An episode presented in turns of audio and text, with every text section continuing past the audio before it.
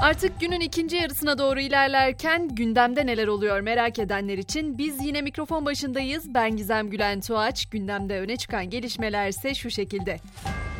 New York'ta Türkiye-Amerika İş Konseyi toplantısına katılan Cumhurbaşkanı Erdoğan, Amerikalı iş insanlarını Türkiye'ye yatırıma çağırdı. Erdoğan, ABD Başkanı Biden'ın Birleşmiş Milletler 77. Genel Kurulu'na katılan liderler ve eşleri onuruna verdiği yemeğe de katıldı. Bu yemek basına kapalı gerçekleştirildi. Öte yandan ABD'nin ünlü gazetesi New York Times, Cumhurbaşkanı Erdoğan'ın Rusya-Ukrayna savaşının sona ermesi için oynadığı arabuluculuk rolünden övgüyle bahsetti. Gazete Erdoğan'ın Ukrayna'dan tahıl koridoru açılmasında merkezi bir rol üstlendiğini de belirtti. Bu arada Ukrayna ve Rusya arasında esir değişimi yapıldı. 215 esir Türkiye ve Suudi Arabistan aracılığında karşılıklı olarak serbest bırakıldı. Rusya'daki kısmi seferberlik ilanının ardındansa birçok kentte halk sokaklara indi. Protestolarda 38 kentte 1300'den fazla kişinin gözaltına alındığı belirtiliyor. Ukrayna lideri Zelenski ise Birleşmiş Milletler zirvesine video mesajla seslendi. Birleşmiş Milletler'in Rusya'yı adil olarak cezalandırmasını isteyen Zelenski, Rusya'nın veto hakkı elinden alınmalı dedi. Avrupa Birliği ise Rusya'ya yönelik yeni yaptırım hazırlıklarına başladı. Komisyonun hazırladığı rapor birkaç gün içerisinde üye ülkelere sunulacak.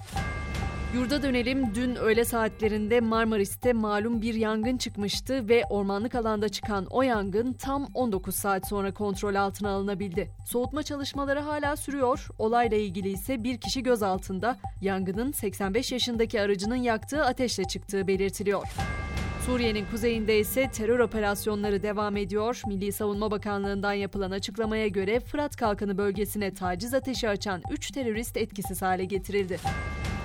Ekonomi cephesi de hareketli. Amerika Merkez Bankası politika faizini 75 bas puan artırdı. Karar sonrası dolarda yükseliş sürüyor.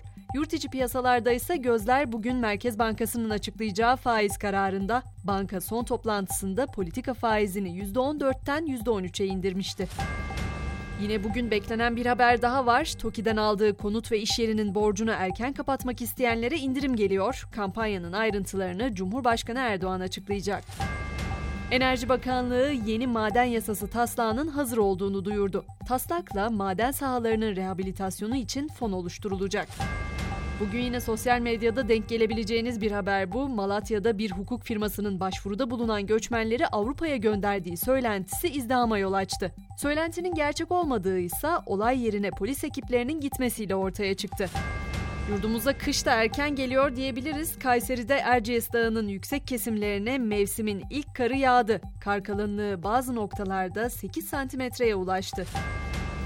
Tekrar dünya diyeceğiz ve Meksika'ya uzanacağız. 19 Eylül'de 7,6'lık depremin vurduğu Meksika bir büyük depremle daha sarsıldı. Avrupa Akdeniz Sismoloji Merkezi ülkede 6,5'lik yeni bir deprem meydana geldiğini duyurdu. İran'da da protestolar sürüyor. Ülkede başörtüsü kurallarını çiğnediği için gözaltına alınan Mahsa Amini'nin ölümü sonrası büyüyen öfke 20 kente yayıldı. Polisin protestoculara açtığı ateşte ölü sayısı 9'a yükseldi ancak ölü sayısının açıklananın çok üstünde olduğundan endişe ediliyor. Dünyada gerilimin tırmandığı bir diğer nokta ise Amerika ile Çin arasındaki Tayvan gerilimi. Amerika'nın en büyük üç bankası Çin'in Tayvan'ı işgal etmesi halinde ülkedeki yatırımlarını çekeceklerini açıkladı.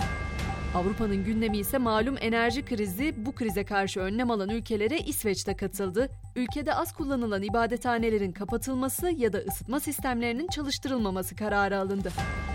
Avrupa demişken İstanbul The Economist dergisi tarafından Avrupa'nın en az yaşanılabilir kenti seçildi. Sağlık hizmetleri, suç oranları, geçim şartları ve altyapının dikkate alındığı sıralamada Avusturya'nın başkenti Viyana ise en yaşanabilir kent oldu. Bir de ilginç ve dikkat çekici bir habere yer verelim. Dünyanın en uzun kitabı tek cilt halinde basıldı. 50 adet üretilen ve 21.450 sayfa olan eser piyasaya sürülmesinin ardından günler içerisinde tükendi. Elbette spordan da söz edeceğiz. A milli futbol takımımız bu akşam Uluslar B Ligi bileti için sahaya çıkacak. C Ligi birinci grubundaki 4 maçını da gol yemeden kazanan Ay Yıldızlılar saat 21.45'te takipçisi Lüksemburg'u konuk edecek. Ve 24 yıllık görkemli kariyerini yarın noktalayacak olan Roger Federer son maçında korta Rafael Nadal'la çıkmak istiyor. Laver Cup'taki çiftler maçında mücadele edecek İsviçreli efsane tenisçi ezeli rakibine davette bulundu.